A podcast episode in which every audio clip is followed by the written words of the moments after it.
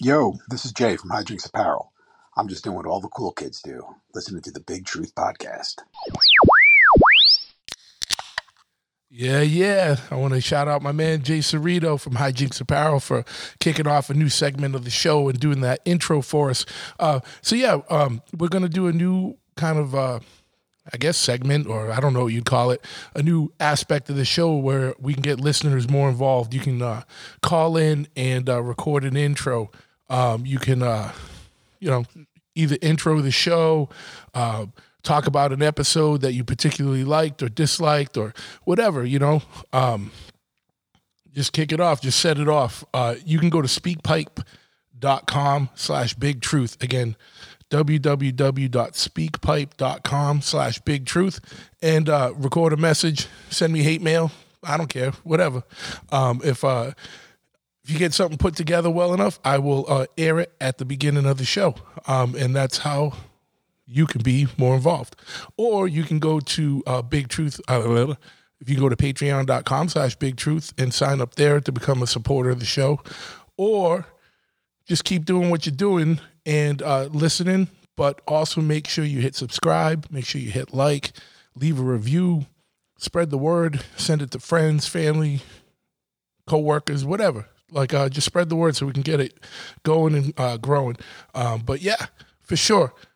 But hit me up with some of those speak pipes. Uh, I think you can record a minute or a minute and a half. Uh, so I'm uh, I'll be looking forward to hearing something from you guys. Uh, but without further ado, let's just jump right into it today.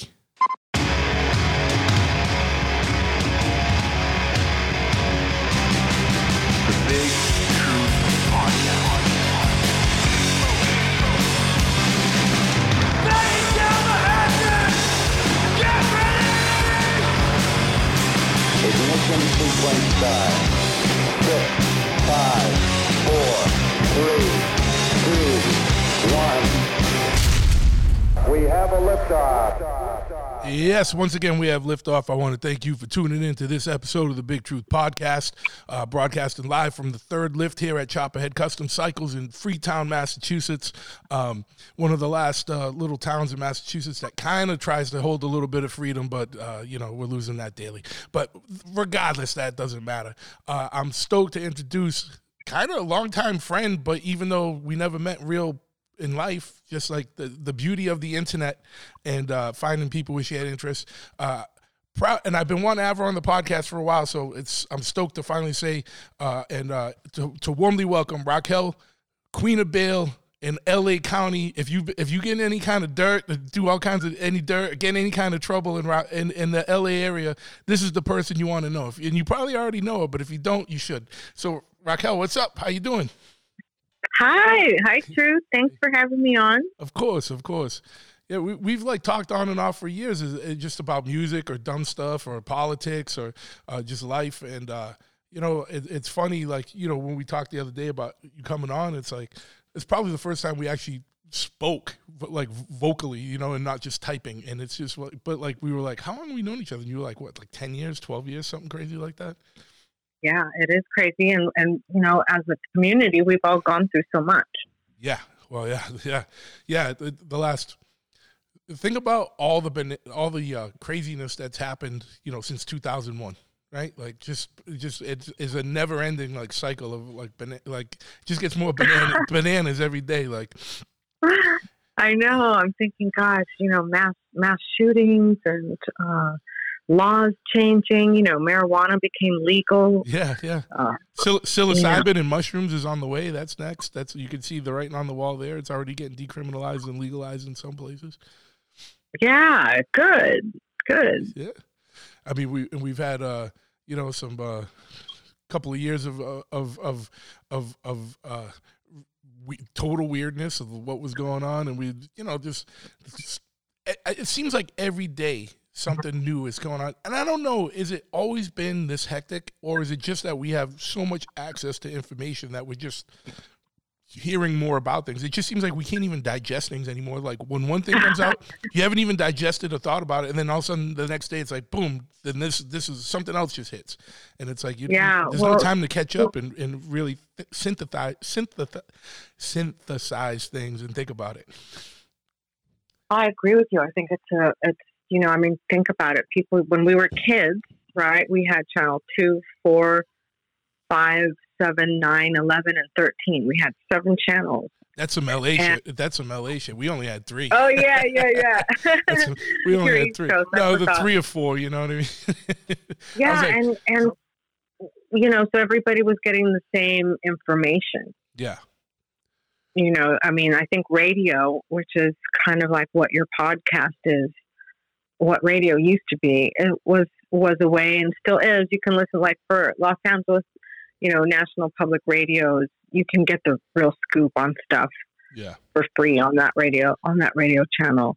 But you know, like things like marijuana becoming legal and psychedelics becoming legal, you know, that takes money away from bail bonds for sure. But you know, there's always uh, warrants. you know, I mean, I'm I knock, knock on wood. I've been steadily busy for 17 years now, and um, you know, Queen Raquel Queen of Bail Bonds is super established Yeah. you know, because I busted ass, as you know, for so many years. And now I can kind of just kick back and, you know, reap the benefits because now my phone rings, you know. Yeah, well, that's what I was gonna say. It- you know, with with uh, weed uh, going legal, marijuana going legal, that must have been a big dent in that industry.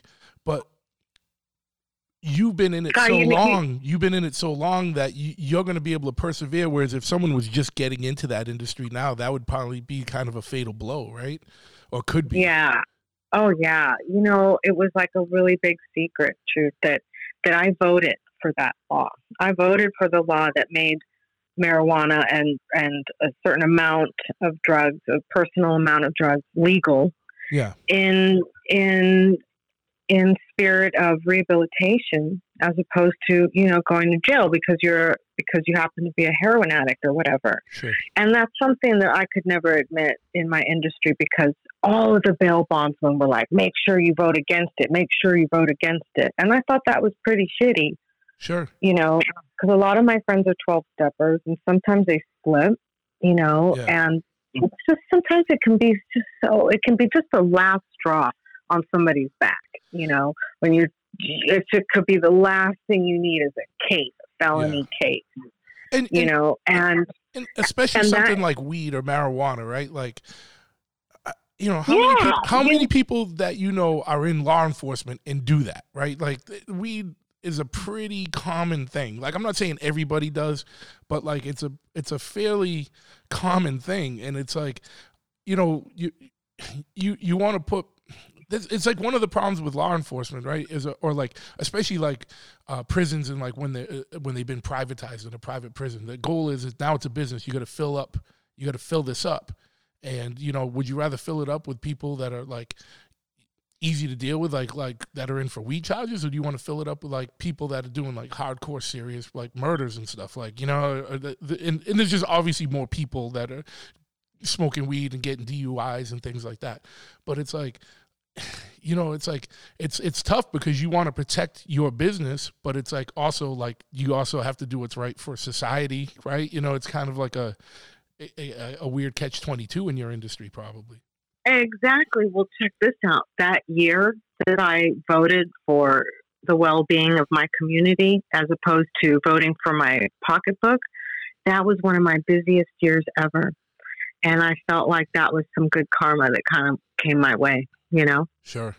So what even got you? So explain for people who, um, for the law-abiding listeners who haven't had to deal with uh, bail bonds, can can you explain kind of like just a general overview of what like what what bail bonds uh, people do, um, and like you know what that kind of you know industry is and what it entails. So just like an overview of that. Sure, I, I would love to because I'd love to explain, you know, what, what the origin of bail bonds is and how it how it started and why it even exists. Yeah, why it's So- important, you know, because because it is important for justice. Yeah.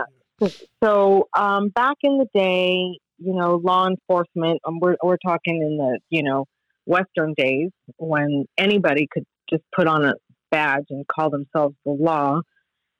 Would they figured out really quickly that there was no way that they'd ever have enough manpower to make people go to court. You could arrest them, but you can't just keep them forever on an accusation. You know, that's that's in our constitution. You know. Yeah. So they figured how we how are we going to uh, how are we going to make these people liable for for their charges? How are we going to make them come back to court? So they figured we're going to have to make somebody else's problem. So let's let's call it bail. When we'll make it a, a, a we'll get a middleman involved, and he'll take out a little tiny insurance policy on the defendant with the court to ensure that he'll go to court. And and if that bail bondsman doesn't get that defendant to court, he's going to be liable for the full amount of the bail. And and we'll make it his problem to get the money from his client.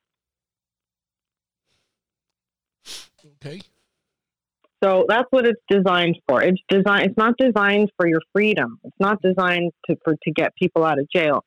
It's designed to ensure people's appearance in court. It's to Yeah. ensure people's liability.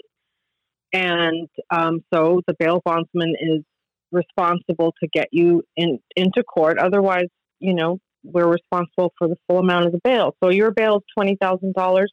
I put up the full twenty thousand dollars for you to the court with a little insurance policy that says I'm going to get your ass there, no matter what, Yeah. dead or alive, dead or alive, just like in the old western days. They don't care, and um, and and um, I'm going to charge you a premium for that, which the which the state mandate should be eight or ten percent, which is non-refundable.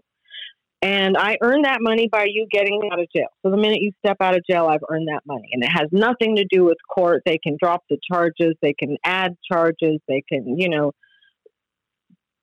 do whatever in court. Whatever happens, it can be dismissed, doesn't matter because I got you out of jail. That's what a bail bondsman does.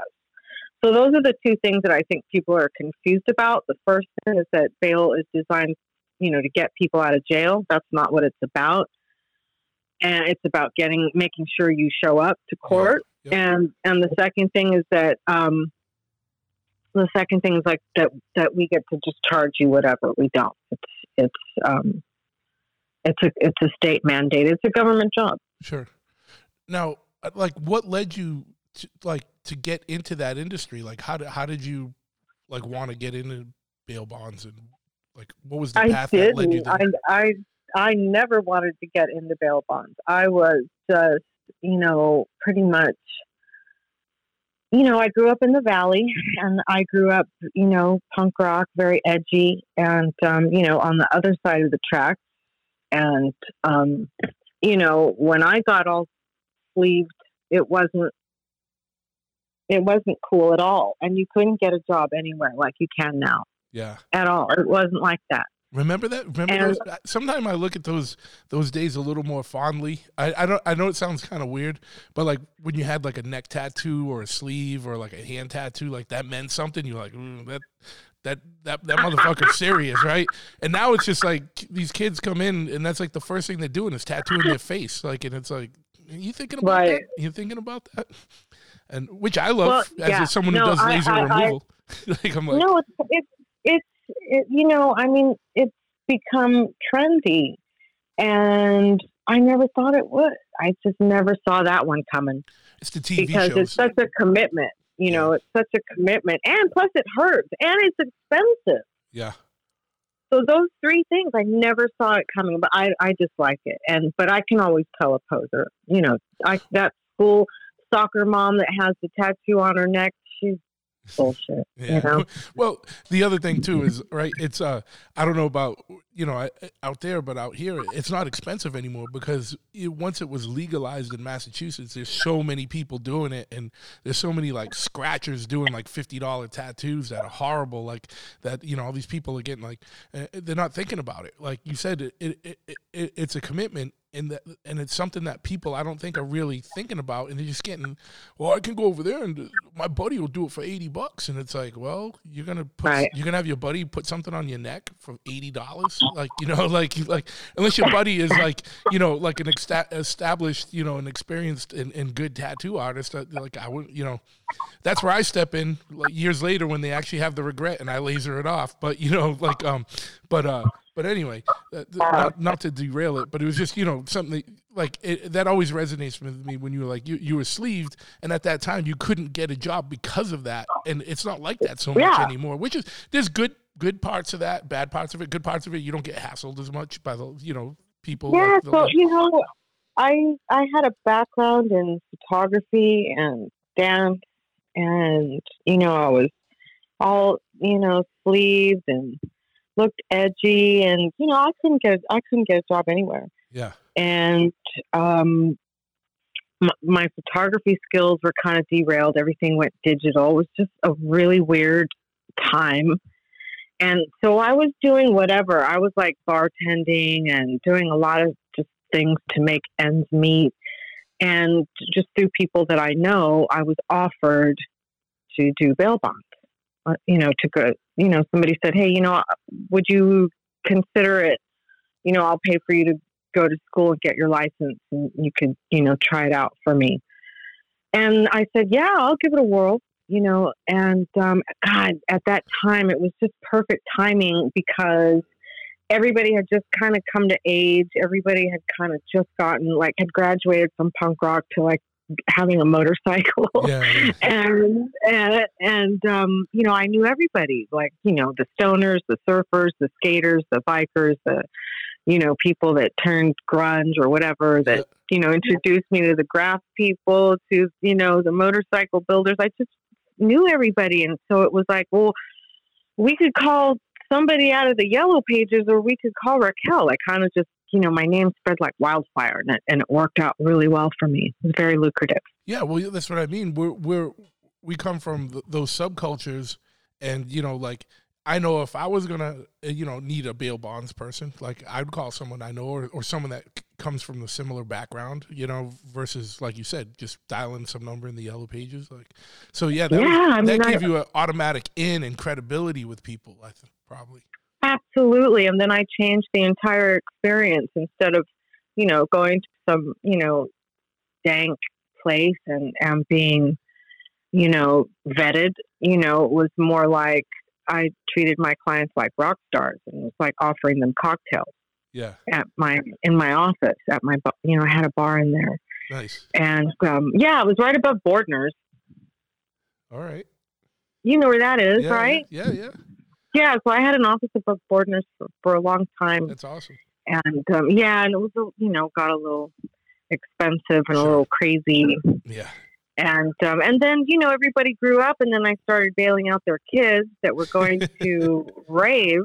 yeah, Yes, which is hysterical. It was like, oh my god, we are all really getting up there because now I'm bailing out this generation's kids. yeah, yeah, yeah. Now, now, funny. now we're getting. Now it's scary. Like I got plenty of friends that have ki- that that have grandkids, and it's like, jeez, are we that? Is that where we're at now? Like I don't feel like No, that, you know, we're I, not. I, I don't feel like that. No. I, I see that. That's know. unusual. I would say that's unusual. That we're not there yet. okay, good. Um, Yeah. what is the training like? What do you have? You you have to go? Is it what you have to go to a school f- for uh, bail bonds? Yeah, you have to sign up for it. It's kind of like when the circus comes into town. You know, you have to wait for it, Okay, and um, it's very minimal. And you have, you know, what's the? I forget how many hours you have to study initially, but the the um, you know the real stress part is taking the California state exam. You know, you take it in this big federal building downtown, and you know you're not allowed to have your cell phone on you, and you can't, you know, have a belt on. you know, it's, uh, it's just really a lot of rules, and they time you, and the test is very long.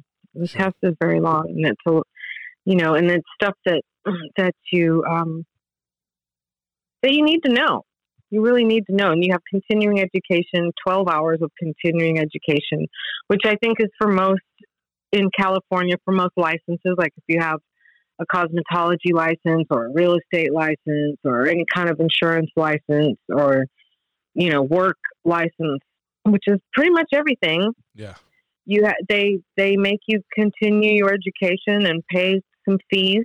we were just talking about that yeah. to um, you know to keep up your license. Okay. So what So- what do you, do you is it like law that you got to be familiar with or like what's what is like um like what do you have to study for that? Like, is it? Um, yeah, a lot of it is. Um, I mean, you are supposed to know your penal codes, you Yep. know, and you do as a bail bondsman. You know your penal codes. Um, a lot of it is the paperwork that you have to understand and Okay. terminology. Like, you know, it's not. Uh, there's a language, just like like any other insurance. You know, there's a defendant, there's a principal, there's the producer, Okay. there's the um, you know um, contract um, that you need to understand so that you can explain them to your clients you know Yeah. so you know and, and in law there's a lot of latin terms you know so um, but it- and you have to understand what bail is and what you can and cannot do like um you know and for me this was always kind of a problem. Like as a bail bondsman you're you're not allowed to hang around with criminals because they call that organized crime. Mm. you know very simply you know people know that it's like they're planning on committing a crime and so they have their bail bondsman around. You know so you can't do that. Um, you can't solicit your card you know to people in, in a court you know in a courtroom Okay. or in any kind of court courthouse. Um, I'm not legally allowed to refer any attorneys. You know, um, you're not. Uh, you have to learn how how to do your finances. Like you're not going to commingle your personal funds with your bail bond funds or your you know cash collateral stuff like that. Um, and then, of course, there's all kinds of rules and regulations with the court, and especially in regards to if you have a skip or you know somebody who doesn't show up, a forfeiture. Yeah. and that that's that's pretty detailed because sometimes you um you know have property that you've taken as collateral. So um you know you have to learn the ins and outs of that. You know you don't you know people might think that i get to take the whole house. No i i don't Yeah. get the whole house. I just get what you owe me. Yeah. you know which means that the house will go into foreclosure. You will have to move out. The house will be sold and then i get my little piece of the pie and you know you're definitely not in a good position Sure. Yeah. So it's So, really you it's know- it's like a balance of, of law and insurance that you got to kind of weave through. It sounds like. yeah yeah you know and that's stuff you know how i parlayed into my second business the, the entertainment insurance is because you know bail bonds is insurance and people don't realize that it's a little insurance policy with the court and it's really not so little. It's usually in california. I don't know about massachusetts. I'm sure it's maybe somewhat similar because it's a big metropolitan city. But california has the highest insurance rates from from a to z. And you know bail bonds is b. Yeah. really high. Yeah. Yeah. you know and that's why doctors are so expensive out here and driving is so expensive out here. You know it's all the insurance Oh yeah, same same out here. Yeah, yeah. And it it, it, it even with like certain things like uh like um car insurance, it, it even depends on your zip code and where you live. Like it, it goes up or down. Oh, yeah. depending on you know you know where you live. If it's a high crime area or a high break in area or a high incident of uh, tra- traffic violations or accidents or something Yeah, like you, you, how it you is get charged here accordingly. Yeah. So fuckers yeah. So, so uh, yeah, we've had we've had a couple of good uh, conversations about a, a bunch of this stuff like uh, uh, offline before we even got into this, but uh, uh, which will uh, which may may germinate into a to a some some uh, a special uh, offshoot, but um we'll uh, we'll just leave a little foreshadowing there. Um, Yeah. what, so like. Tell me about the process. Like, like what's it like? Like, something happens, client gets arrested. Like, how do they find you? And then, like, what's like the intake? Like, what do you got to do? Like, how does it like work? Like, run through like kind of like the typical like outline of like what happens. Like, oh okay well uh, that's a good segue into a couple of other things um, but you know my clients unlike any other industry other than like emergency rooms but you know my clients call my phone starts ringing after like one o'clock in the morning yeah, you know when the bars start to close and the nightclubs start to close when you know and that's Yeah. that's when arrests happen you know people say to me ah you know i have a warrant. What am i going to do? I'm like don't drive after midnight. Don't drive with a bunch of people in your car. You know don't drive on the strip you know? Yeah, yeah, obvious things because that's that's when cops make make their moves. You know, Sure. um, so my phone starts ringing, and my clients are all very upset, panicked, sometimes crying. It depends on you know personalities, and um, they'll tell me what happened, or they'll try to tell me what happened. Sometimes my clients are drunk, or sometimes Mm. they're high, Yeah. or sometimes they're just so upset that they're you know kind of just rambling. So that's like you know something that people might not take into consideration. Like I have to deal with a lot of personalities, Sure. and so then it, yeah, and so then it's a matter of finding the person who got arrested, and you know. Most of the time, people call me like as soon as the person got taken away, like they haven't even arrived at the jail yet, and they're in a panic, going, "You got to get him out! You got to get him out!" And he hasn't, he hasn't even stepped foot in the jail yet. Yeah. Yeah. He's Yeah. still sitting in the back seat of the car. Yeah. You, you so you don't even know where they're going to end up because there's probably a- exactly. there's a- well, probably plenty of them. You know- around. Well, things have changed. You know, when I first got into bail bonds, when I first got my license, it was 2006. Back in 2006, truth, there were small jails in every city, Yeah. and people would get detained in the in the city jail, which was great. It was wonderful because a small city jail is not that difficult, and there's not all that confusion, all that data, and all you know, Chaos. Yeah. The chaos. Yeah, and um, over the years, now everybody pretty much, if you're in Los Angeles, you're going to get taken to county jail. So now it's a little different. Back back in the day, it was like, well, if you were in Culver City, where we weren't sure if they were going to take you to Culver City jail or Santa Monica jail. You know, so maybe I'd have have to call around, or you know, just kind of things like that. Find the defendant, find out what their charges are, which sometimes is not um, you know, people's if somebody's name is, you know, John Schmidt, you know, there's a ton of John Schmidt. Yeah. Yeah. If your name if your name's Mikey Garcia, you know, there's a hundred Mikey Garcia. Like my name, there's like ten million of mine of the same exact name as mine. Yeah. So date of birth's really important, and um, sometimes you know, homies don't know their homies' date of birth. You know, Sure. so some, sometimes that takes a while, just actually finding the defendant. Then you have to wait until they've been booked. So I've already called like three or four jails. I finally find them. This is, you know, now an hour's gone by. Then I have to wait until they're booked. So that would be like maybe between two to three hours. So then I wait, a lot of waiting in bail bonds. Then I call back, see if they've been booked to see if I get their actual charges. If I'm lucky, I do. And then I say, are they cleared yet?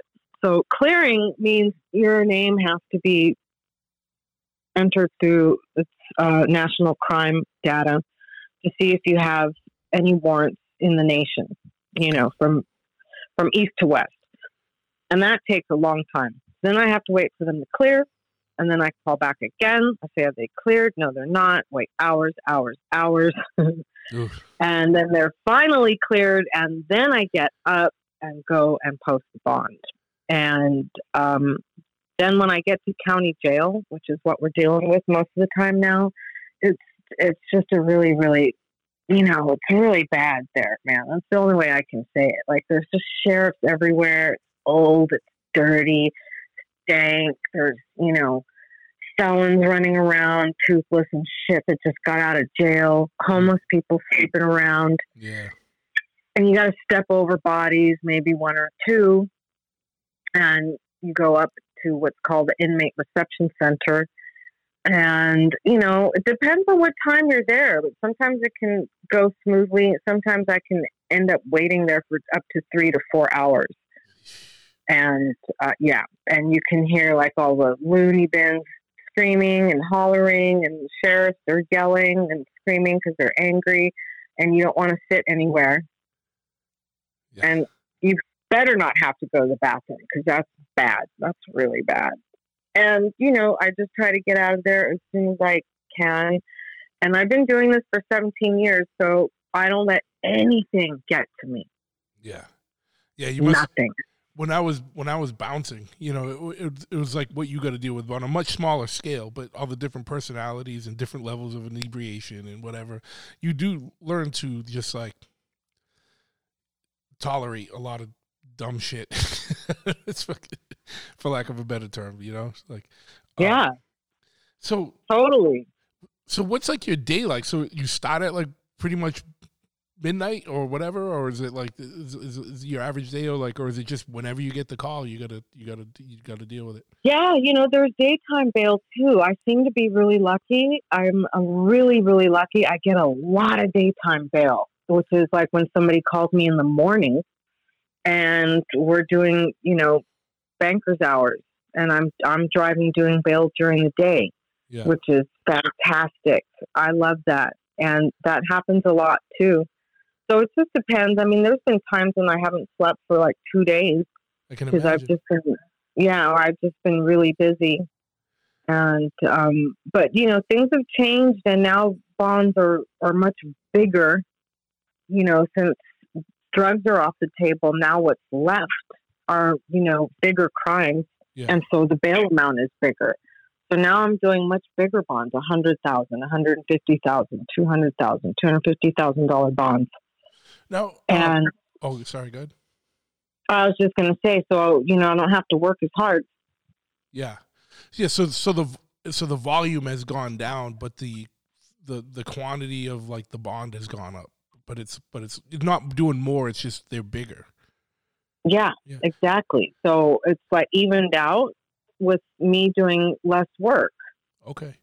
Now, did, Yeah. like, so like, does it work? Like, how does it work? Like, I, do you have other people that work with you? Like, but like, so say you get three calls at once. Like, how do you deal with that? Like, you know, you know what I mean? Like, or, You or know, if I- you're out on a call and you get another one, like, you know, how does that all work? It- Well, it can be crazy. It can be crazy. I usually just, I tried to have other people work with me over the years.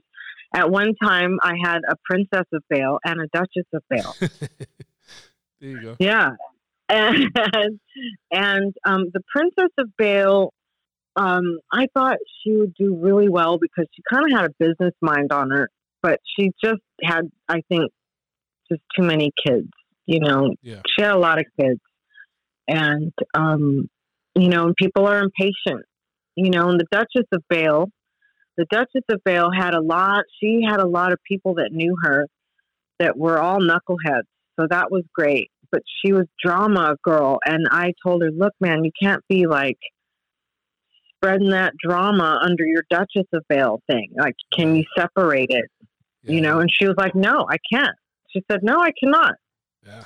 And I said, well, then you're fired because I can't have all your personal drama, which is wacky doodle, Yeah. Yeah. Yeah. being underneath my business name. Sure. So now I do, I've been doing everything on my own since then. And because I figured I don't need to create competition for myself. I was really lucky that neither one of those girls continued on trying to do their own thing. Sure. Because I could have created a, more competition for myself It's in an oversaturated industry. Yeah. So if I get two or three phone calls, I just help, you know, I just have to call people back. Okay, and and is was, I was wanting to say other things I was to say is like how many is it is it so it's oversaturated? Has it always been, or like did that something that just happened over the? Recently? No, Dog the Bounty Hunter. I blame it all on him. is that was that it, that's what I was I was wondering how yeah how that was gonna if that was connected like because that that's is bounty hunter and bail bonds kind of like are they connected somehow? Yeah, they assume, you know, the Department of Insurance, which is who gives out the licenses for the um, bounty hunter and the bail agent, Okay, they they assume that you're doing both. Okay, that's that's what I figured, but I wasn't sure. Yeah, because they assume that you're going to have a lot of skips. Yeah. You know, I've been in business for 17 years. This tw- 2024 will be 18 years, and I've had two skips.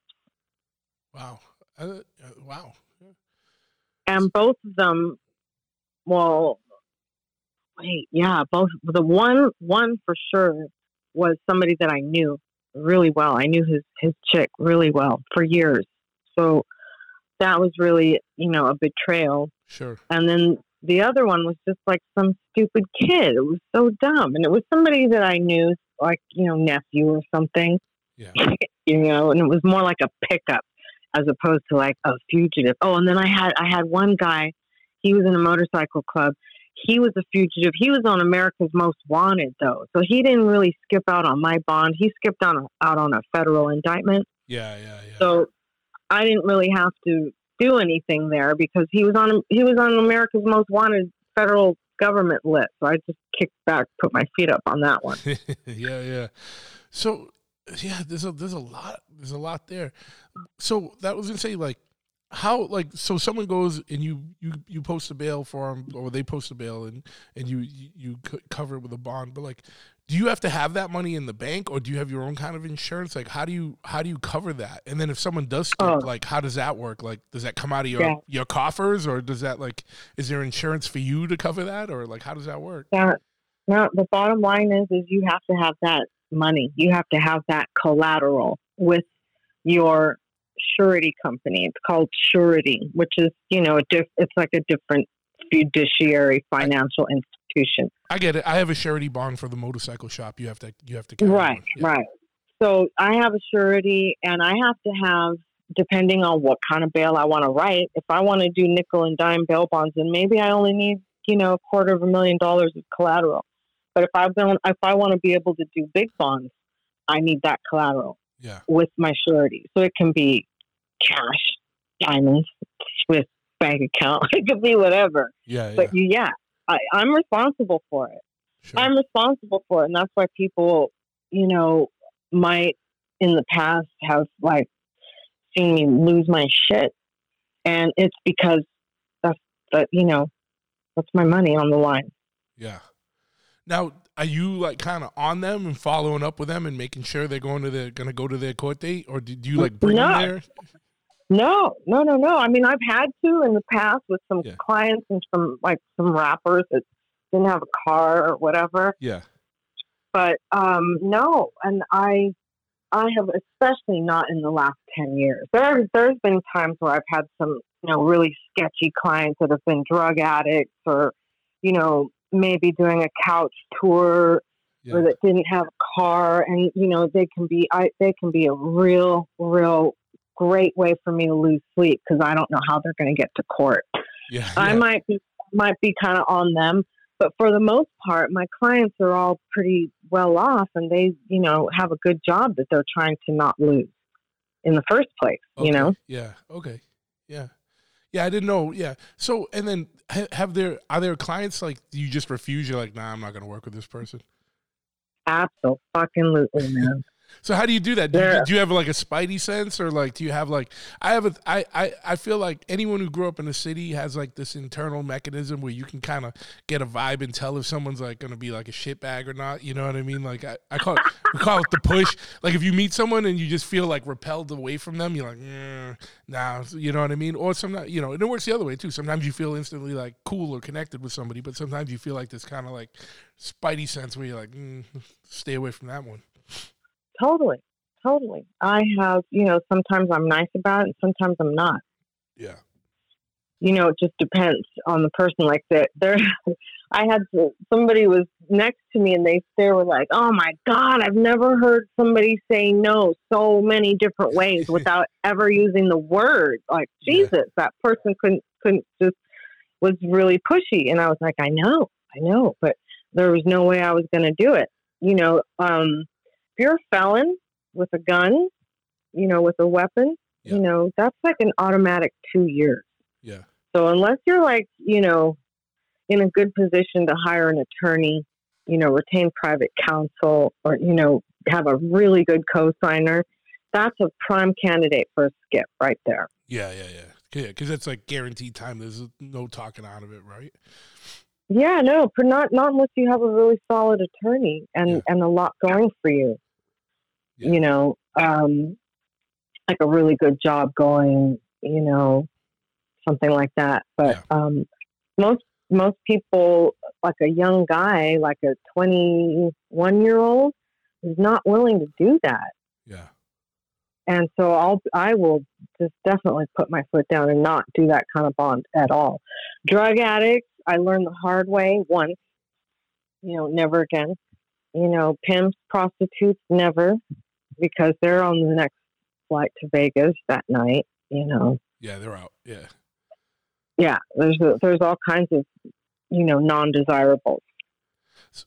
So I know you've written about this stuff and and and, and have talked about, but like you must have some stories. Like, what's some of the wackiest or like craziest or standout kind of times? Like in your in your you you have a long career in this. Like, what are some of the like the more kind of standout elements, whether it was good or bad or just crazy or what? Like, I'm, I'm sure you. Well, you know, interesting I. I- it's not a it's not a normal job. Like, you know what I mean? So I'm sure there's some oh my God, foolishness. Yeah. some some of the craziest experiences.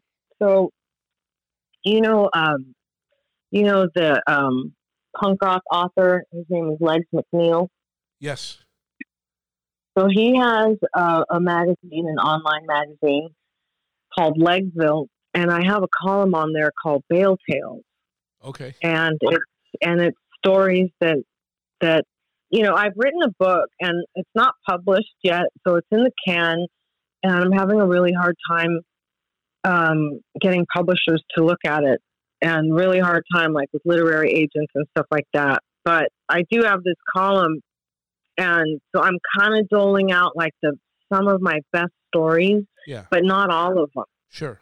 you know, not all of them, but you can go on there and read them uh, on legsville.com because there are some really great ones and there are some really sad ones.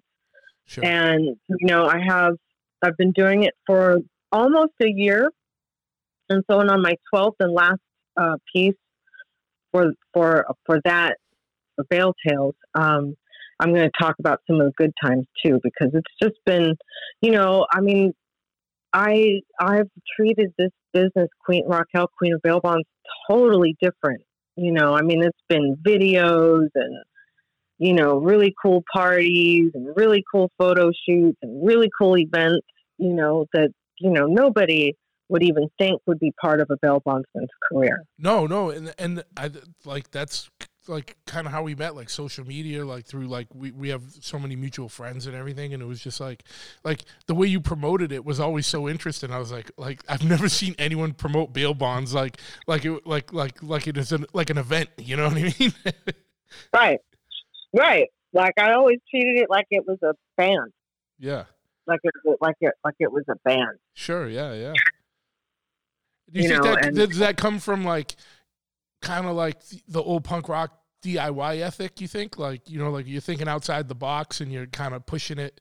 You know, it's, it's, it's, it's, it's absolutely it's all about from you know being just growing up punk that was such a you know a different way of living and such a decision you know such a conscious decision Yeah. and so everything that i've done in, in my life and everybody i think in everybody from that punk rock generation who was punk is kind of the same with everything that they do like you know i have a friend that's a um, comedy writer and he has um, a, a t-shirt line called "Everybody Sucks But Us."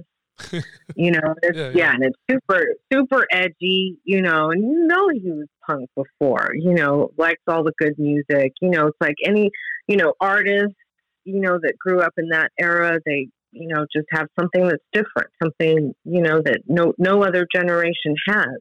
Yeah, just so we were we were thinking different by the time we were 16 so you know it just never changed. Sure, yeah, and it's always been you know very anti-establishment very stick it to the man you know um that's where i've always come from. Yeah, very anti-cop. Yeah. No, I get it. especially, especially like when you know when it wasn't. I feel like punk is more uh, not co-opted, but it's more like everything's more tolerated now than it was when we were young. Like you said, it was a conscious conscious decision because you were gonna get every day you were dealt with bullshit because you were punk rock. You know, like you were different yeah every day, whether it's Yeah. from, from a cop or from a jock or whatever. Like, and I'm not, you know, whatever. But you know, just that's like right regular, regular townie, whatever motherfuckers, whatever. Like you were getting in Yeah, a fight, you were getting in some kind of altercation or fucking some kind of conflict every every day, and so. Yep. you overcame that. I think that gives people, like you know, you said a perspective and a, and a strength and a resilience and a uh, uh, that that isn't you know the norm because we didn't live in the norm you know and, and that's why we know all the people from all these uh, other subcultures that you know like like you said earlier like punk rock kids retired and got into motorcycles or whatever. That was the next thing. That was loud fast dangerous and you know and, and do it yourself and all that. You know what i mean? That's why i got into all that. I didn't i never got out of punk but like i got more or, or hardcore or any of that but i got into the, the next thing. You know what i mean? That was the, the right. Well it was, it was the, it was the next next way to you know, to flip off the man. Like Yeah. how now what am I gonna do? yeah, know, yeah, well, If I'm not gonna flip you off with my mohawk, I'm gonna flip you off with my fucking exhaust pipe.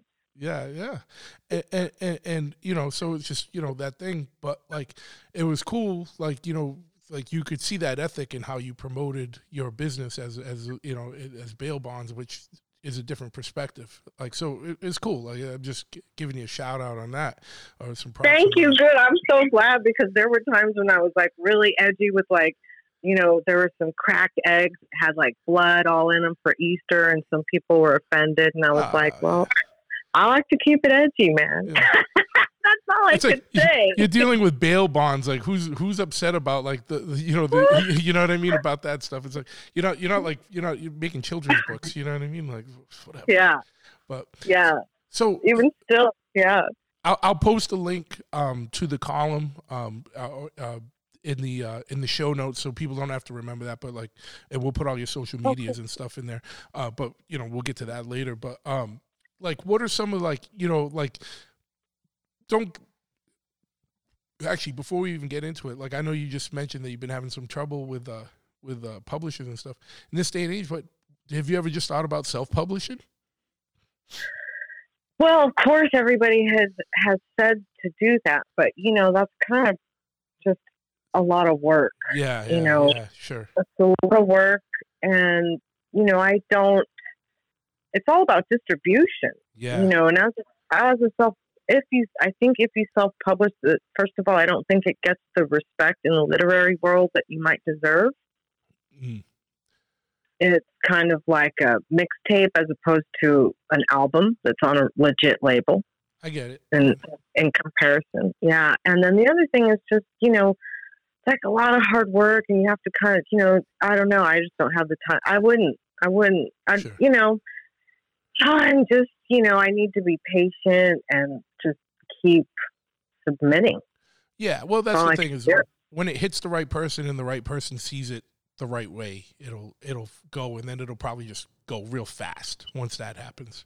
Just got to get I the guess. right set of eyes, right? You know that that you live in the the, Holly, the in California, right? It's like anything, like uh, there's it's a hustle. You know, you just got to get it to the right person, and then they'll carry that torch. You know, Well, thanks for reminding me of that because I have dealt with, you know, a lot of rejection for this last year. And, you know, that's cool. You know, I mean, I've dealt with a lot of rejection and bail bonds as well. And, you know, as a business owner, as an entrepreneur, you have to be very thick skinned. So I'm used to that. I'm okay with, with rejection. You know, I'm super okay with it, but I'm human. After, you know, after six months of rejection, you you need to take a break from it, yeah. You know, and and then refresh yourself, and then go back to some more rejection.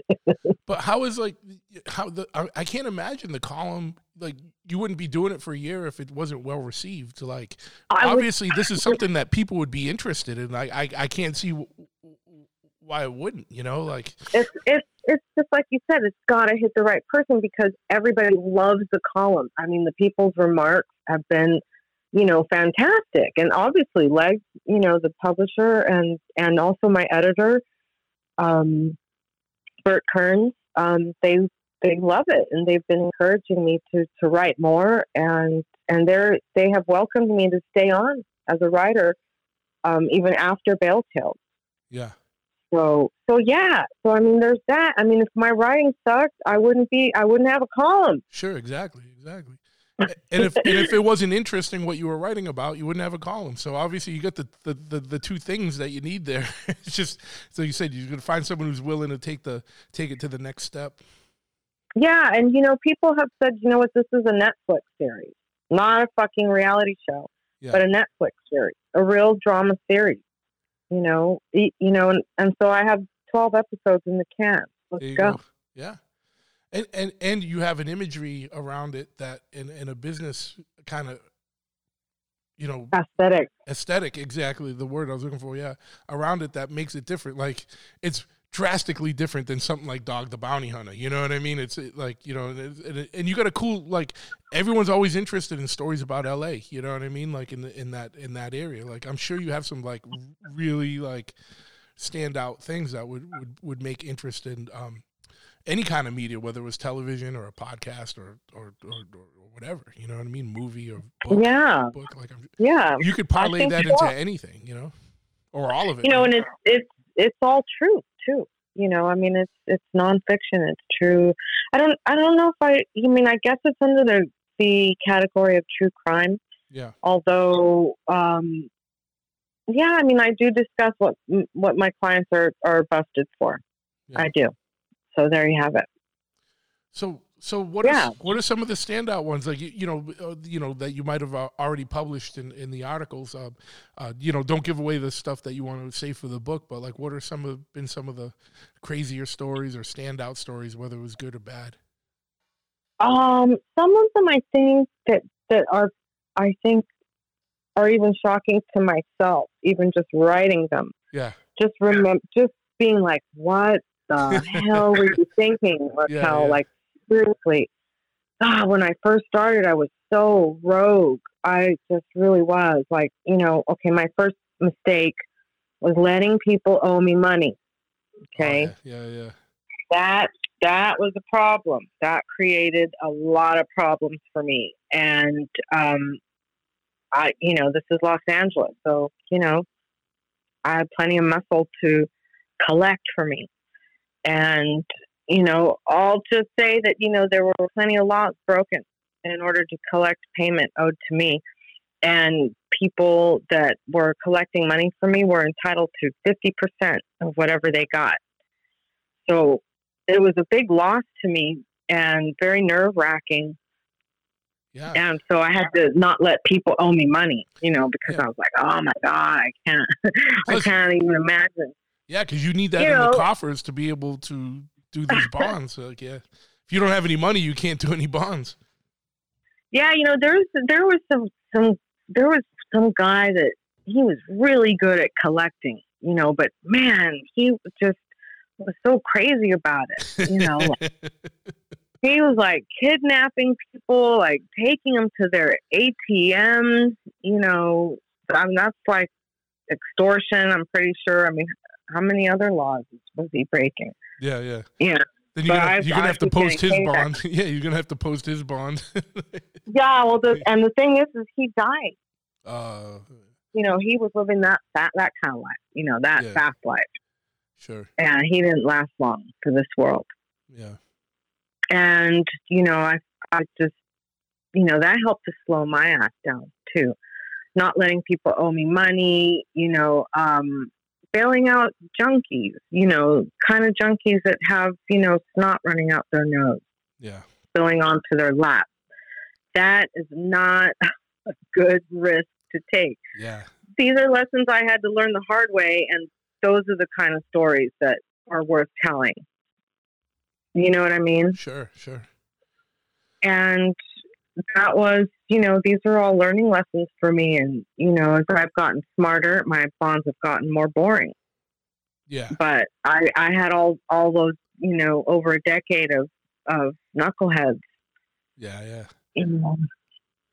Yeah, at a, Yeah. Certain, at a certain point, you almost value like, all right, it's it's it's boring bonds, but it's it's it's steady work, and and and uh, you can relax and pursue other things. like you don't have to like, it's not like enveloping your life of like of, of like like just wild all the time.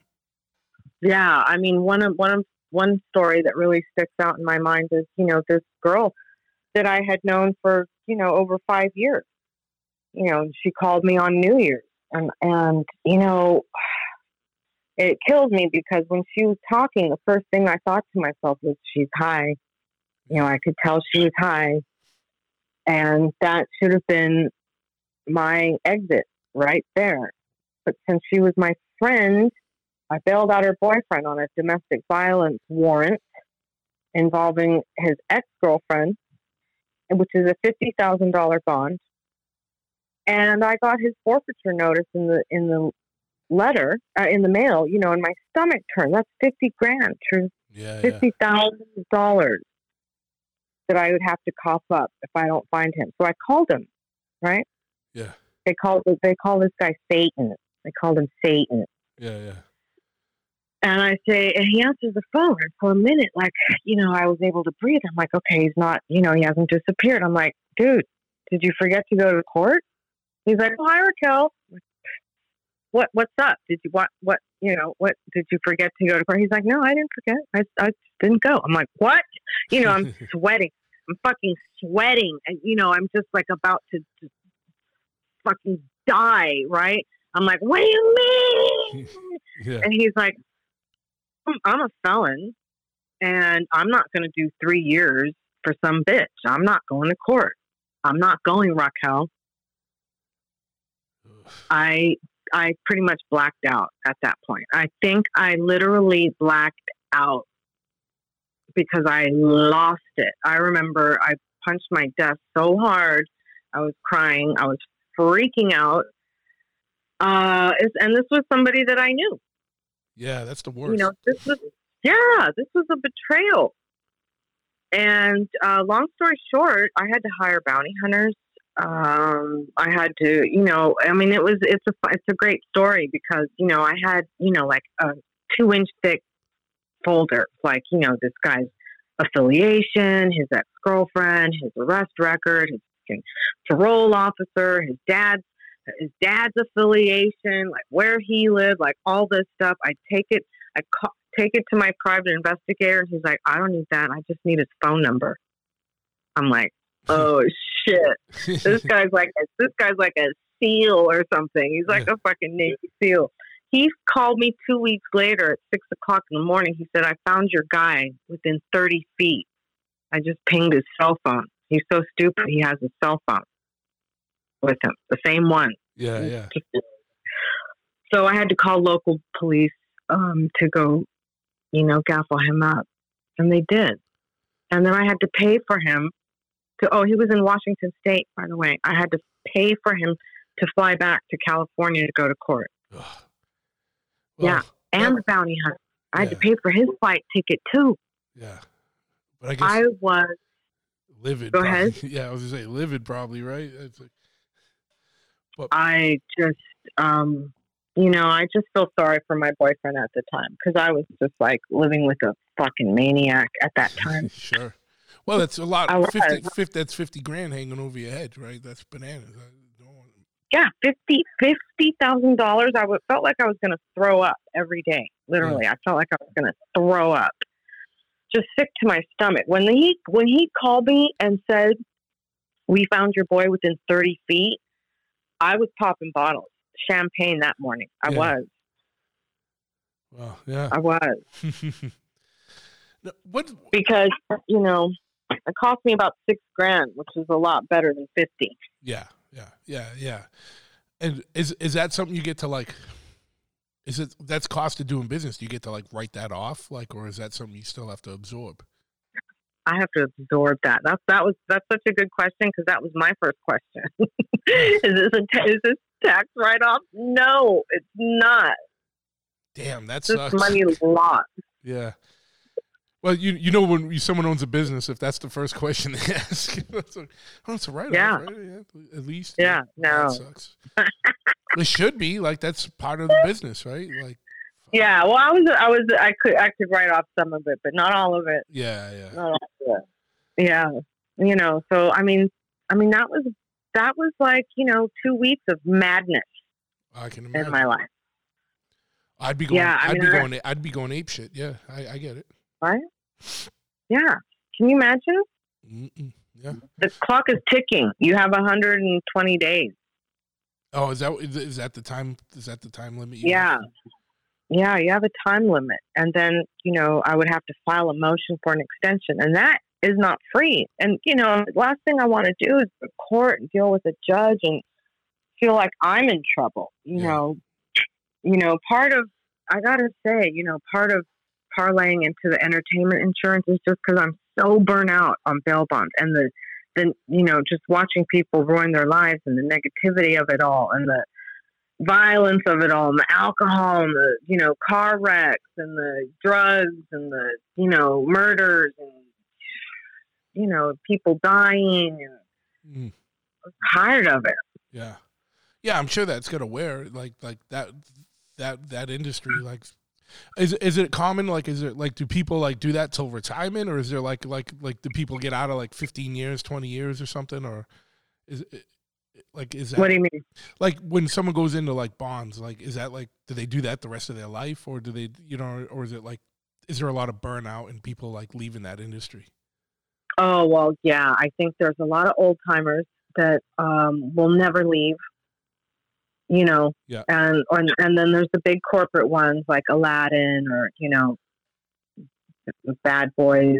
You know, Yeah. but and then there's people that you know think, oh, I'm going to do this, and they don't realize how hard it is to generate a clientele, and they get out just as fast and, and as whimsically as they got in. You know. Now, when you started, did you work for somebody else and then start your own business, or did you just go right out on your own? Oh no, I started working for somebody first. Yeah, the the guy that talked me into it. Okay, and then You know? he went, got you into the school and all that. Yeah, yeah. And the very first bond that I wrote that he paid me on, I was like, Well, I'm missing one percent. Where's the one percent?" percent? And he said, Oh, well, I made a deal with so and so that every bond I ever did for the rest of my life, I would give him a hun- I would give him one percent of the bond.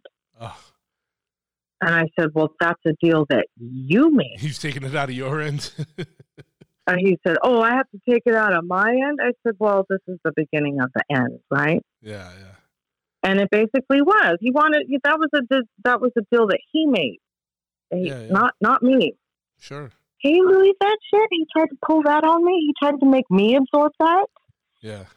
So, you know, I was just like, all right, motherfuckers, I know. Okay. So I started sharpening my nails and just knew that I needed my own business ASAP. Yeah. What was And it? it took me, it took me a few years, obviously. Yeah. Um, and so what was that transition like? Like, is it is it like? Did you have to wait till like kind of establish a clientele and get the lay of the land with the business, and then and then it made sense to just go out on your own? Yeah, I mean, yes, because I had to have, I had to work up enough collateral and kind of, you know, figure that out Sure. Yeah. and figure out, you know, bringing my book of business, uh, trying to get a contract to be a bail bondsman on my own. Um, starting out kind of small, you know, so I had to find the right, the right surety company. And, you know, for, for the longest time, you know, I always had like two or three jobs while I had my, my bail bond business. I, I've worked at flower shops. I have bartended. I have worked at appliance parts shops Yeah. where like I literally was emptying the the inventory of little teeny tiny appliance parts and stocking them in a warehouse from pallets. Yeah. Um, I mean, I've worked at an air conditioning place because I just wasn't making enough. I was too scared, you know. And and then I finally said, okay, I can't. I was working as a receptionist at a um, weed dispensary, and I was, you know, I had to roll all these joints. I had to roll like a hundred joints a day, and I was just sick of it. I was so tired, and I was sitting there rolling joints, and I said, I'm not going to do this Yeah, anymore. yeah, and I finally made that decision and uh, just did it. You know, I just did it. I had to bite the bullet. And there's, you know, there's been a couple of times where I've had to get a day job, you know, just because I've been nervous, you know, and times have been slow Yeah. during like 2008, 2009. Remember when we were in a recession? Yeah. I worked at I worked at a place called Paper Source where they have like art supplies Sure. and you know, and I just do what I have to do. If I had to get a day job tomorrow, I would. I'm not too proud to do it. Yeah. You know, Um, I, I'll always keep my businesses and keep my licenses. But you know, in Los Angeles, there's there's good years, there's slow years, there's great years. you know, and sometimes you gotta, um, you know, I'm supplementing my my income right now with the entertainment insurance. Yeah. You Well, know, it must have been crazy through the pandemic because like they like no one was getting arrested and there was like no court. There was like or or like very limited court or like on TV or, or over over Zoom meetings and stuff and just uh, Well, uh, that, that must have been a really slow time. don't make me cry. I just plowed through my savings for a year. I can imagine. Yeah. I didn't do one bond for a year. That's Not insane. one. Yeah, that's insane. I had zero income for an entire year. That's when I went to school to get my property and casualty license because I was like, this is my only form of income. Yeah. And I was really, you know, up the creek without a paddle during the pandemic. That's when I realized I need another form of income that's legal. Yeah. And, and what is what's entertainment insurance like? What what what's that entail and like what's kind of like the the story of that? Well, I come from an entertainment family. My parents are actors. My mom's an actor. My dad was a musician and a singer and an actor. And so I've been around that my whole life. Um, my parents have been Screen Actors Guild Union and Musicians Union. So, um, you know, the in, in entertainment insurance is insuring um, a feature film from, you know, every piece of equipment to every actor Okay. um, yeah, all the liability, all the health, all the workman's comp uh, for for a feature film, for a short film, for a theater production, for a video, for a photo shoot, and then of course I love boxing, so I know um, boxing promoters, so I've been soliciting to them, and they've been giving me a, a, a really nice opportunity to ensure their boxing events. Wow. Yeah. So I, yeah, so that's that's part of entertainment insurance, like events, um, festivals, um, you know. Sure. And then I do I do a commercial insurance too. So I, I'm my goal is to insure some a couple of skyscrapers. That would that would keep me healthy for a minute. There you go. Yeah, yeah. No, I, I I've you know when we, we've put on events before, we've had to get insurance for the event, so I, I, I get it. Um, but you know, a, a feature film that must be a huge undertaking because there's going to be so much that you have to think about into that that, that must be Mm-hmm. written into that policy. That's um that's going to be bananas. like Yeah. Well, you know there are some standards. You know, it's not a new industry. yeah, yeah, So at this point, it's pretty dialed in of what you need, and um, there are always kind of set limits for for each. You know, everything's you know insured. Yeah, yeah, exactly. And um, so you know, I I like it. It's very easy, but it's definitely you know I feel like bail bonds is steaks, and uh, entertainment insurance is kind of like hot dogs. okay, so I would have to do a lot more entertainment insurance, sure, but that's the goal. I kind of, you know, like now at this point, the bail bonds is just running like a well-oiled machine. But if I don't know you, I'm probably not going to bail you out anymore. I'm kind of pretty much just on a like, you know, kind of a very very niche clientele. Yeah. the books are closed. You're you're not, not taking new clients unless it's uh someone you know. Pretty much, yeah. No. Yeah, like I don't, I don't, I don't take cold calls. Put it that way. Okay. No way. Mm-mm. Now, what I was curious, um, like, what is the experience like between the relationship between like, um, like, uh, like a bail bonds person or like a bounty hunter and like other law enforcement? Is it something like do they do they give you guys shit? Do they do they respect it? Or you know, That's such a good question. That's such a good question, too, because you know what? Bail bonds, we're treated like a, the redheaded stepchild. yeah, yeah, And bounty hunters are treated like, you know, half a cop, a wannabe cop, okay. you know, tried to be a cop. You know, because most of them are. Most of them wanted to be a cop but couldn't be for whatever reason. okay, Something came up in their background check or, you know, I don't know. But yeah, so no, not nice. Yeah, because I was wondering like uh, what what they would think about the bail bonds people. It's like, oh, you're just getting these people out, or you know, whatever. Like, because Yeah, no, they're horrible.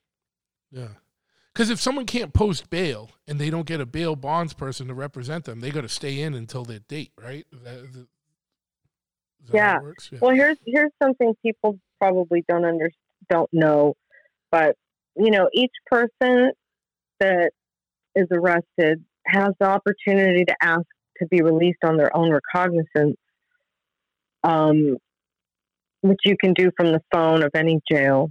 They usually have the number posted there to call.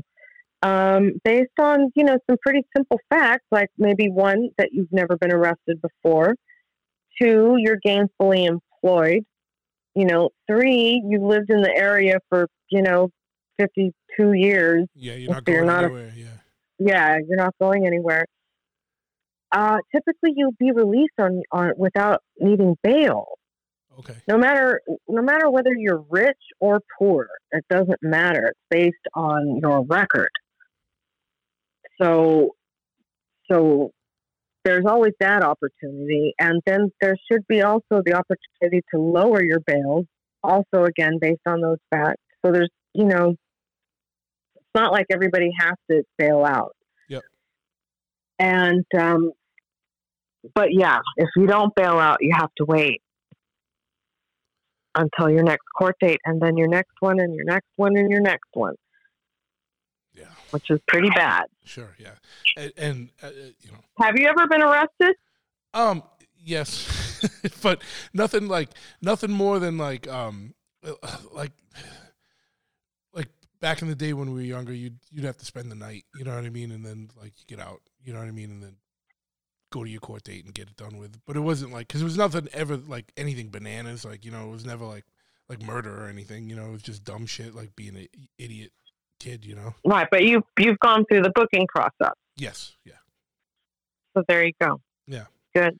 I think everybody should go through the booking process. everyone should do it at least once. Yeah, yeah.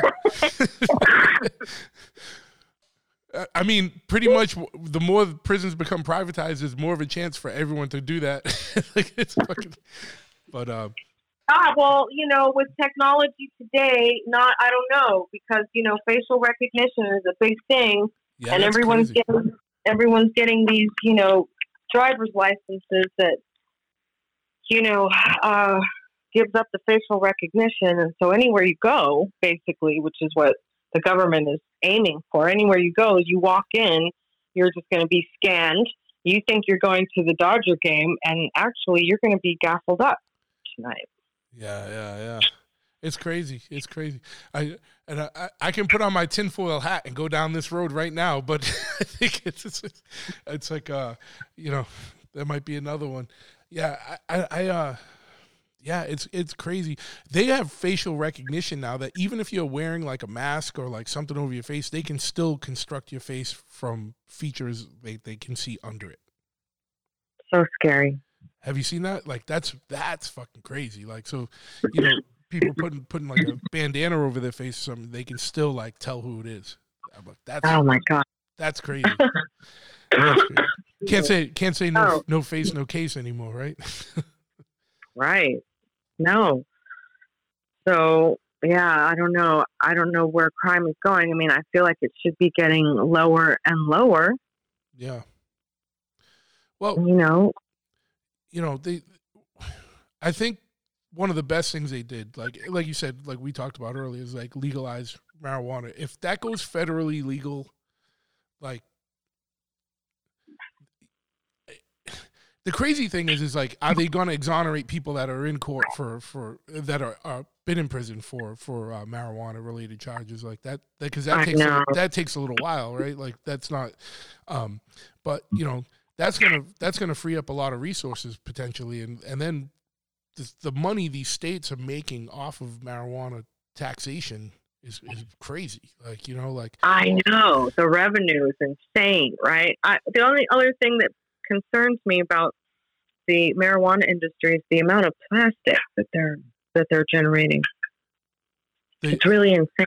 the amount of what Plastic. oh okay the plastic yeah what for like what Yeah. like the packaging or like the um Yeah. or just yeah, the all the packaging.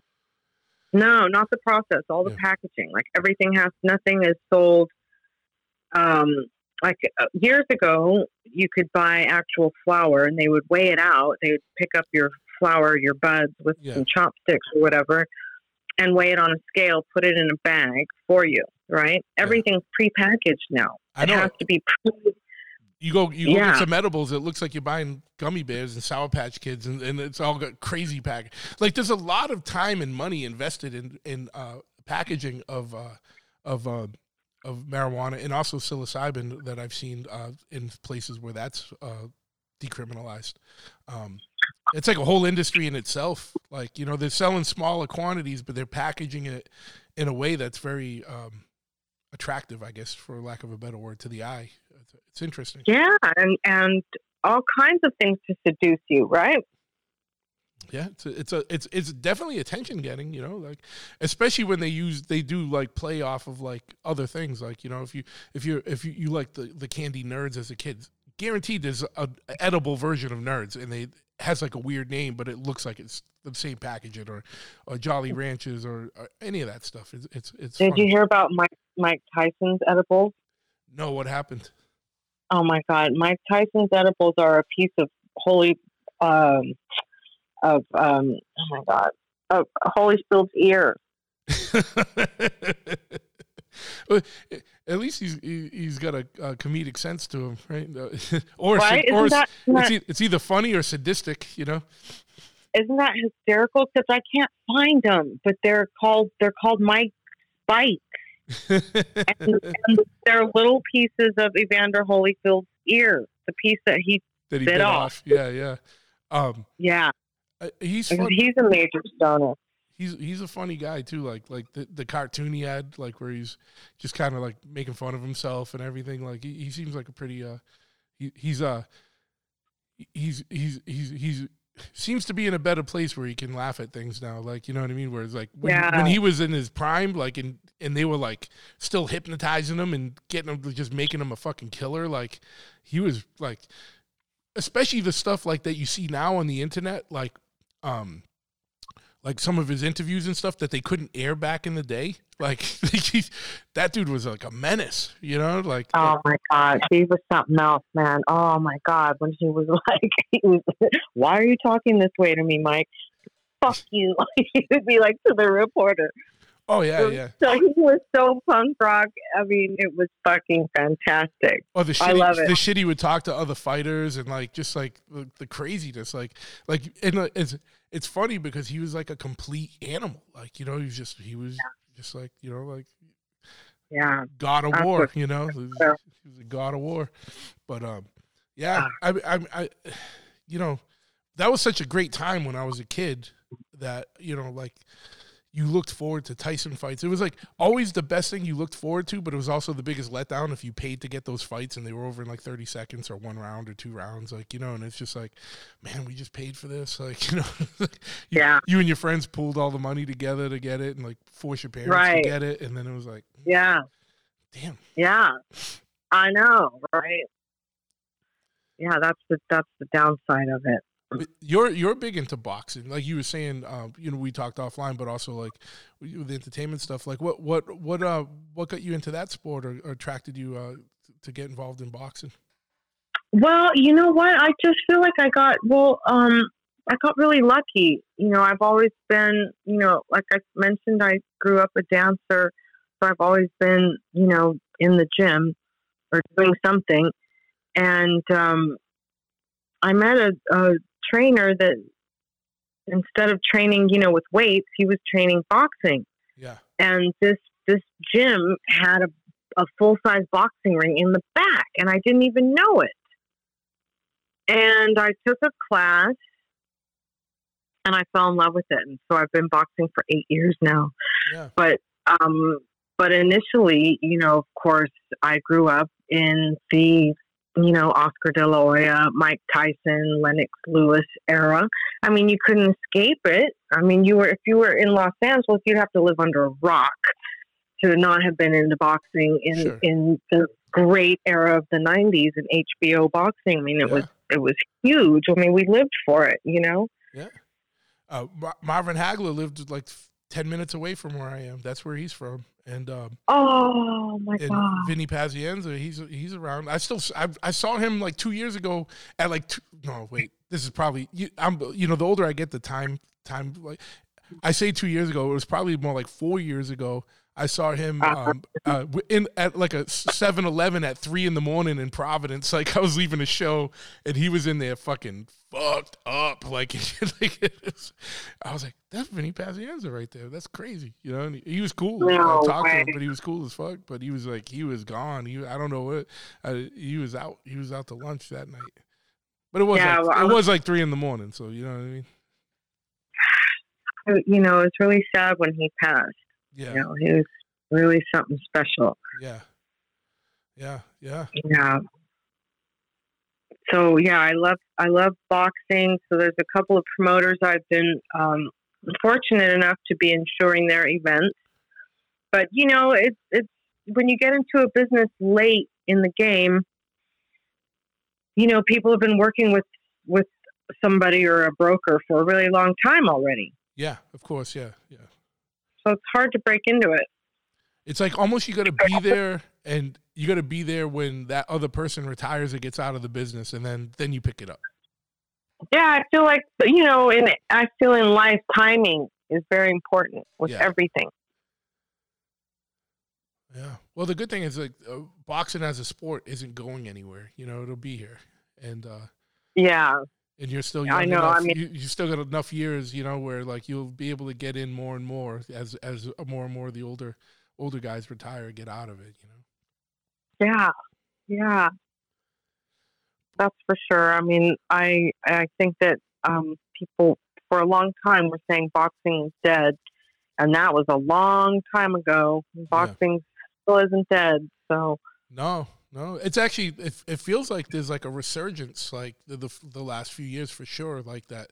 You, you know, it, you know, definitely MMA shot out of a cannon. It's fucking huge. But I feel like that also helped boxing come back up in a way.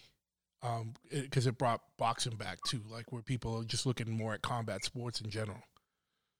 Well, I'm so glad to hear you say that, you know, because I I feel like boxing is on fire, but I'm submersed in it, you know.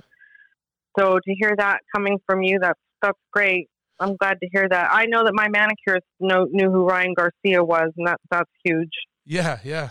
Well, that was a big fight, you know, um, and uh, that was that was a huge fight. And um, but you know, I, you know, I I got to admit, I don't follow boxing as much as I did when I was a kid. You know, in, in those days in the '90s and stuff. But it, it, it has been grabbing my attention again. I have been starting to pay a little bit more attention and watching some of the bigger fights again.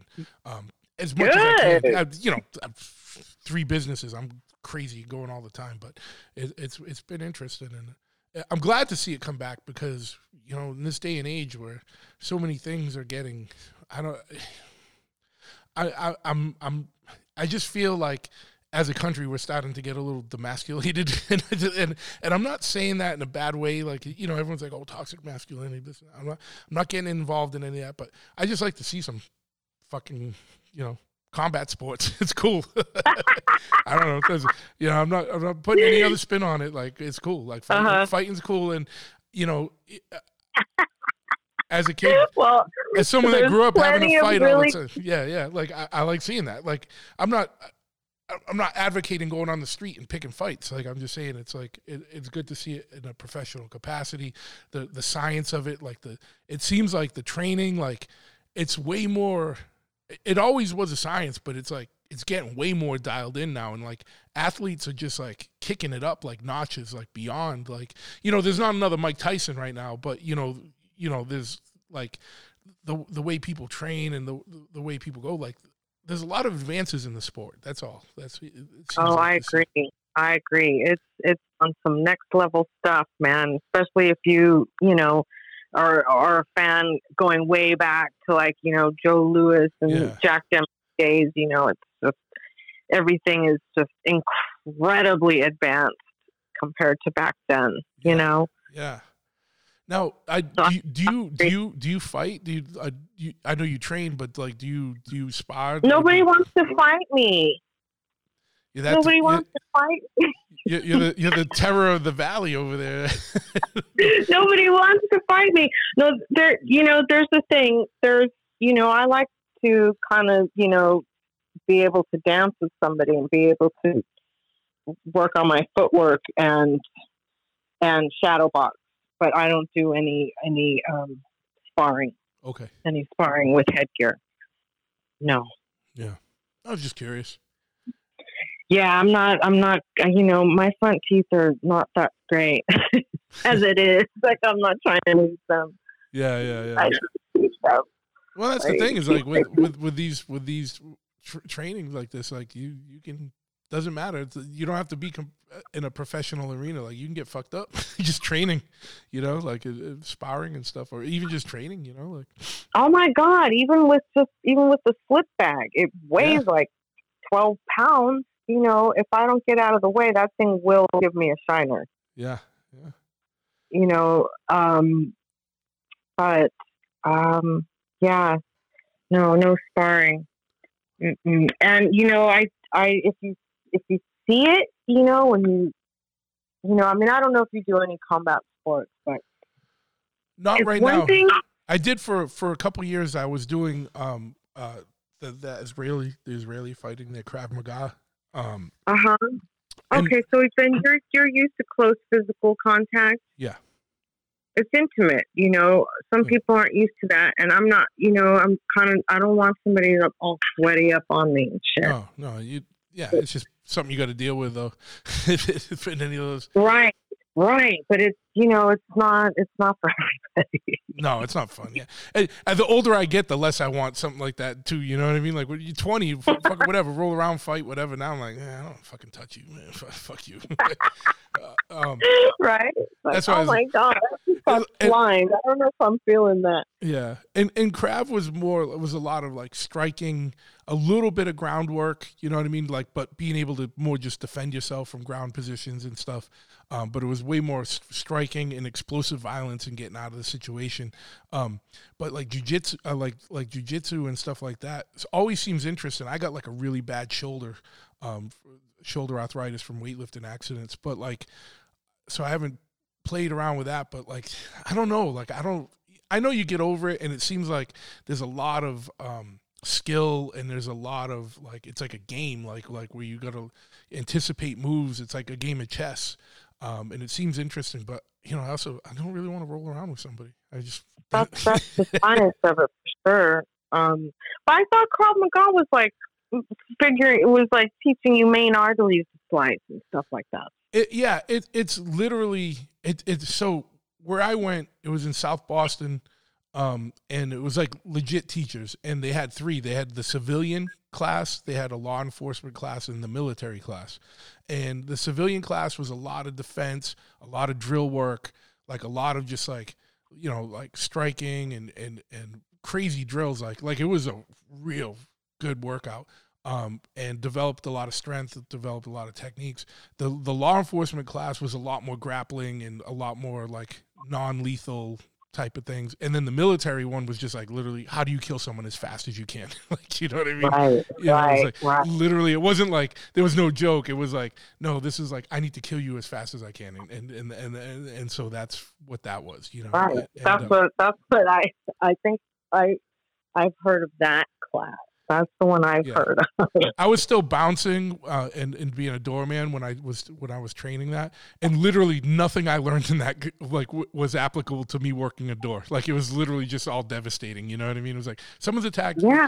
It, it was just like defend and then counter attack, like as hard as you can. Explosive. It was just It- explosive it was- It was slice that main artery on the inner side right yeah, now. yeah, yeah, yeah, yeah, yeah. Done. It was fun. It was fun. You know, I, I, I would like to get back into something like that again. I, I got I feel like the older I get, like, and I'm just keep doing weightlifting and stuff, and I feel like like I'm, I, I got to do stuff to improve flexibility and. It was fingers in the eyeball. Oh yeah, yeah, yeah. It was. It, oh, they taught you all that headbutts, fingers in the eyes, like throat throat Yeah. work, all kinds of throat work. Like, Right. Oh, yeah. punch him in the throat right away.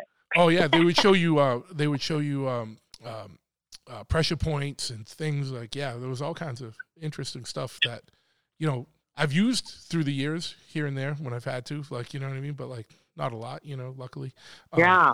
but- Well, I always felt like I might have to. You Well, know, I it's always amazing felt like I might have to. when you train a lot, like and you consistently do things that you know they you you train a lot of things to become muscle memory. So it just comes back to you like in the moment. You're not even thinking about it. Like I'm sure with boxing, like it's like that. You know, like you you you you train certain combos, and it's like that combo becomes like muscle memory to you. Like Yeah, of course, totally. yeah, it's awesome. So what else you got going on? You always got a you got a ton going on. You got you got you shop in your book. Um, you you, you, you got the entertainment uh, insurance business. You the, the bail bonds. What, else? Yeah, I'm wearing three hats right now. I'm wearing three hats right now, and I'm just I'm trying to. Um, I actually um signed up for it. Well, I submitted an application for an internship for um for a writer with the studios because it's a different format. You know, it's a different application. Everything's different to write something that will be you know spoken as opposed to something that will be read Sure. And it's a program and you have to apply for it and you have to be accepted so if i if i do that i will be i'll then be you know taking off even further in that different direction you know i will always keep my bail bonds but you know i'm i'm you know i can't keep up that pace of what i was doing for sure Sure. with all the events and the videos and the photo shoots and the car shows and the you know different swag bags and all that i can't i i mean i did it and i'm finished yeah. You know what i mean. I get it. I, absolutely. I, even with like the with the motorcycle shop, like when we were younger, doing the videos and the DVDs and doing all kinds of stuff, and you know hitting every show and blah blah blah. And it's hard to do that now, and especially with you know we have such a business here inside the shop. It's like costs money to leave the shop to do this other stuff, and um, you know, and it's you know it's tough to keep doing all that stuff. You almost need young blood to come in under you, like to to to carry that torch. You know, like to do it for all like the like you said the events and all that stuff. yeah you know what it's like i mean there's a lot of events that that need to be done every year Yeah, you got to keep the. Keep the name out there. You know, keep the yeah it's a lot of work a lot of work you know i mean i was you know for me i have a commercial in the can a few of them that i could just air on any station at like you know three o'clock in the morning three thirty in the morning is my target audience and you know it's, it's it's what people don't understand people approach me for sponsorships which are now called partnerships i don't know why but, but and they are giving astronomical amounts of like ten thousand dollars for a night and some digital flyers and whatever, you know, and I can air a commercial for half of that. sure.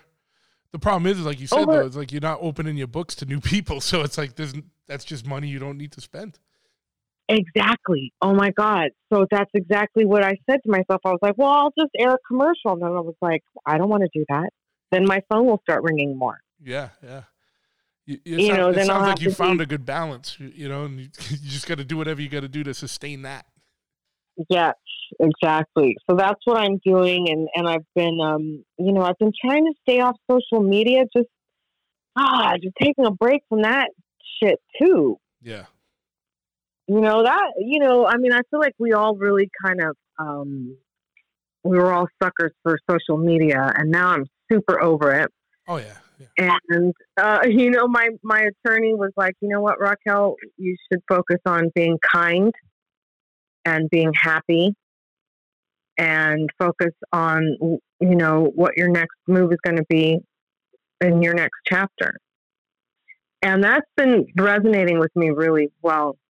You know, um, just thinking about like, you know, what's really important at this stage in the game is just enjoying life for me, you know, making sure I travel, you know, liking my home, you know, being with friends and family, like, you know, working less, as less as possible.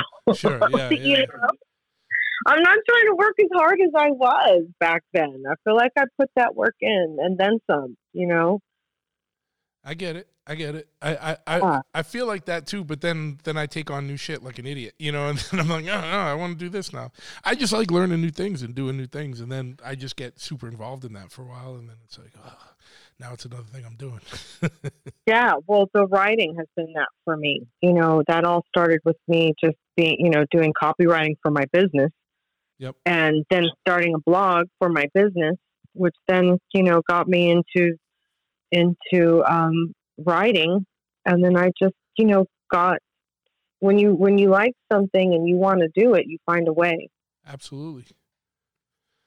Well, it's cool. Like you have um, a unique perspective, um, and you're writing about a kind of a unique industry with unique experiences that isn't a common thing. I mean, yeah, I mean, there's bail bonds people all across the country, but it's not like you know being a um, you know a, a, you know a cashier at some place or something. It's it's not something a lot of people know about, you know, and uh, I think people will find it interesting, and you, you keep pushing that. Like you said, it it makes for interesting um, uh, stories, whether it's however it's told, whether it's through a written word or through a screenplay or through a documentary or uh, whatever. And it's especially when people can see the real thing and not like the the glitzy dumbed down dog the bounty, bounty hunter version which is the same thing that happened with motorcycles with all those dumb tv shows like you know what i mean everyone thought you know you know you know our dog the bounty hunter is like occ you know like the you know so Yeah, it- right, you know, right. it's just like Yeah, it kind of it, it it's cool because it brings things to the forefront but it's also not cool because it puts like a weird spin that isn't the re, the, the reality of of what it is uh, out there Yeah, well, do do you think that that era is kind of over with? I mean, it is for me, yeah oh yeah I don't know what other absolutely people are saying. Yeah, absolutely. Like, but it, you know, and the same thing happened with the Sure. tattoo stuff. But that's why all that stuff got popular. But yeah, I, uh, you know, uh, Hollywood did its thing and capitalized off all these subcultures as much as they could. And then when no one cared anymore, they, you know, they're on to whatever the next thing is. And I don't know what the next thing Right. is. I'm not, I'm not, I don't watch much TV. You know what I mean? Like, or if I do, it's like on Tubi watching old, old '60s biker movies or like Right. dumb, well, thing, dumb things about I- aliens or something. You know? Yeah, but I think that's because our friends all don't have reality shows anymore like they used to. yeah, right? yeah, yeah, yeah, yeah. We used to get called all the time to do reality shows, and it was just like, mm, you, you know, it was funny because we they'd come out, you know, and put money into a, like making a pilot, and it, it always it was always the same thing.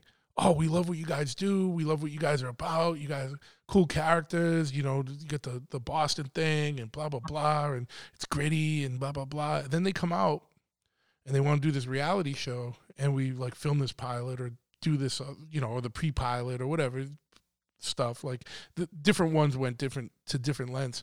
And then they give you these scripts and then they want you to do this shit that you would never do. And i'm like what do you this is reality. Like this is before i was this is when i was naive and i thought reality show you know was going to be more realistic you know? And i was like i would never say this. Like like i'm not learning lines. I'm not an actor. Like you know what i mean? Like you you're you're, you're taking you said you like us for what we do and then you bring us the show you want us to do the show that's nothing like what we do. Like no i'm not doing it you know And- Yeah. and uh, I don't think. I mean, I think there there most definitely is still reality TV on, but yeah it's it, uh, you know media changed so much. yeah i don't think they're exploiting the subcultures that- that we grew up in anymore you know like they're done with that Yeah, the tattoo shop ones and the yeah yeah all those like um, Kat Von D doesn't have a show anymore, right? I don't think so. I, I, but I don't know. They might. Who knows? But like, I, I don't think it's. Yeah, I know there's still some tattoo shows. I just don't know what they are. Like, you know, like, um, For people in the Midwest. yeah. Pinterest. Pinterest is the new thing. Everyone just comes in uh, to the tattoo shop with pictures they saw on Pinterest, and they're like, "I want this tattooed." I watch. I watch. Uh, you know. Dan and other people uh, deal with that all the time because I still got a lot of friends in the, the tattoo industry, and um, It's Yeah. amazing that the tattoo industry has has been cracking for as long as it has. yeah, yeah. You know, it's just amazing. that's another thing like where it's gotten pretty pretty advanced too there's some people out there doing some super technical like crazy art you know some of it doesn't hold up with time you know like like people doing all these like really intricate tattoos that don't have outlines and stuff, and like sooner or later it's all gonna fade and blur. But um, but they look beautiful. Like probably for that first year, you know. I, I like I like my old school tattoos, you know, like God, I was on such a mission, but I I pretty much got over it. oh yeah, Uh, uh, you know, after I after my arms were finished, I was like, okay, well, am I going to do a whole back piece? Am I going to do my legs? yeah, You know, going to do my entire, you know, head or whatever? I'm like, no. yeah, So I just, you know, got on with my life. sure, yeah, Yeah, and then I saw everyone get crazy with it. It's just crazy. yeah, yep, It used to be so underground. It used to be like, you know, there was like a hundred people in Los Angeles that had a lot of tattoos that were heavily tattooed. yeah. And that was it. And, you know, Now it's everybody, yeah.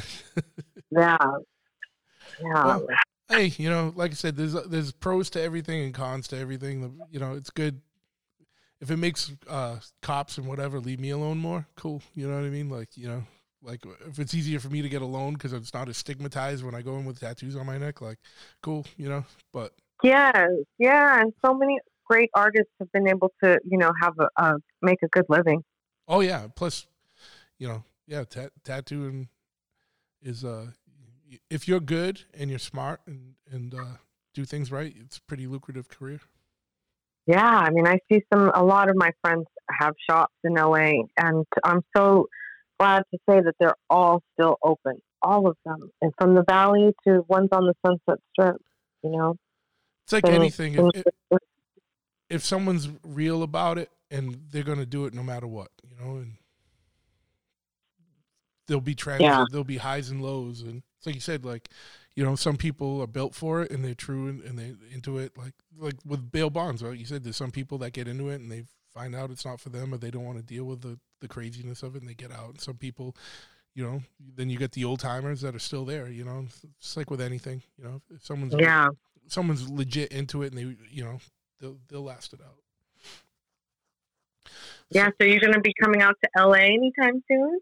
uh not that i know of i i got to because i got um i have to go to one of those shows that they do out one of those outdoor shows um under that bridge there do you know what i'm talking Big about those big ones that's huge i gotta i gotta, I gotta go see one of those um and uh obviously you know i got a lot of friends out there so i i, I definitely want to get out um i Yeah, well, let me know. I will. I will. I haven't. I haven't been out since. Um, it must have been uh, right before you know all the shutdowns and everything. That's the. I haven't been out in a few years. Since like 2020. Probably. So, I mean, yeah, since like 2019, right? probably nineteen. yeah, if I had to put. it. Yeah. If I look back, this this is one thing that social media is good for. Like now that there's like a like you've been on certain things for long enough, like you can go back in time by just like scrolling through your own feed, like like like oh yeah, that was 2019. I can find a picture from that. I know. It's crazy. yeah, but you know it's, what's going to be crazy is when when you know sooner or later we're all going to die. And then these things, these profiles are going to be out there like ghosts forever. You know what I mean? Like, like, like you're going to Lurking. you're, you're going to be able to watch. it. Think about a kid now, right? That gets on social media now, is got an Instagram at age ten. When that motherfucker's eighty, that stuff is still going to be there. You know, they're going to be able to go Right. see their whole life. Like that's crazy. They're going to have like eighty thousand pictures up. You know what I mean? And they're going to be able to go through that whole thing. Like that's bananas. Like weird to think. It about. is. weird to think about. It is. Well, we used to have them all on, uh, in, in, on Oh. print, Yeah, photo albums. Yeah, yeah. which I really miss. Me I too. really miss photo albums. There's something Yeah. about holding a physical object like a photograph or even like a record and stuff like, you know, which is cooler than just having it in the ether and streaming it through your phone. I'll always think Yeah. that. I'll always think that. Especially if it's a I good agree. picture, you can blow it up and like see it big and not just on like a little, you know, 5-inch screen or whatever size they are now like um Yeah. I know. An actual, an actual, like, you know, four by five yeah. yeah. or, you know, five by seven or an eight by 10. Yeah, yeah, yeah. When you blow it up, yeah, to the eight by tens, it's, it's cool. Like you know, um, but you know, you can have ten thousand of them in your phone. You can't like if you had ten thousand regular photographs, it costs you like eighty grand to to to to, to print all those, and then you you- you'd have to have a storeroom for it. So you know what I mean. There's I know. pros well, and, and, pros and cons to everything, right? For sure. I mean, when we were kids, we didn't, we weren't so picture crazy. No, no. And you you would have like a couple per year like that like made it into a photo album and you remembered those forever, you know what I mean? But like, oh, there was his eighth birthday and you remember these kids Yeah. going crazy, you know. You know, just dumb Not shit. like every that. single day and what every single sandwich that you ate. yeah, yeah, yeah, exactly. Yeah. Oh, th- I, this was a great pizza. and I'll take a picture. Yeah, Right. yeah. Uh, people just take pictures of everything now. But yeah, and I don't even well, go. saying, Yeah, you know, they're saying that, okay, so when we were growing up, the greatest generation was like, okay, the greatest generation. But now there is going to be no more greatest generation. And it's us, it's Generation X that they're saying is like the smartest, the most prolific, the most level headed. yeah. you know, and I'm I'm hoping so. I ho- I'm hoping that that's true. Yeah. Well, yeah. So- And it's up to us to make the generation under us better, but they're not listening. Well, they're voting. yeah. Uh, yep. Um, which, which we'll save for another one. yes, yes, we will. but hey, look, this has been great. I got I got to cut out though. I was remember I was telling you earlier. I got to cut out around. Yeah, yeah. Um, why don't you give? Uh, perfect timing for oh, yeah. And while we were while we're on the topic of social media, why don't you give uh, some of yours out so people can find out what you're up to and uh, what's going on? like- Oh, okay. I am uh, Raquel Queen of Bail on Instagram. And I am Bond Girl Raquel on Twitter. Okay.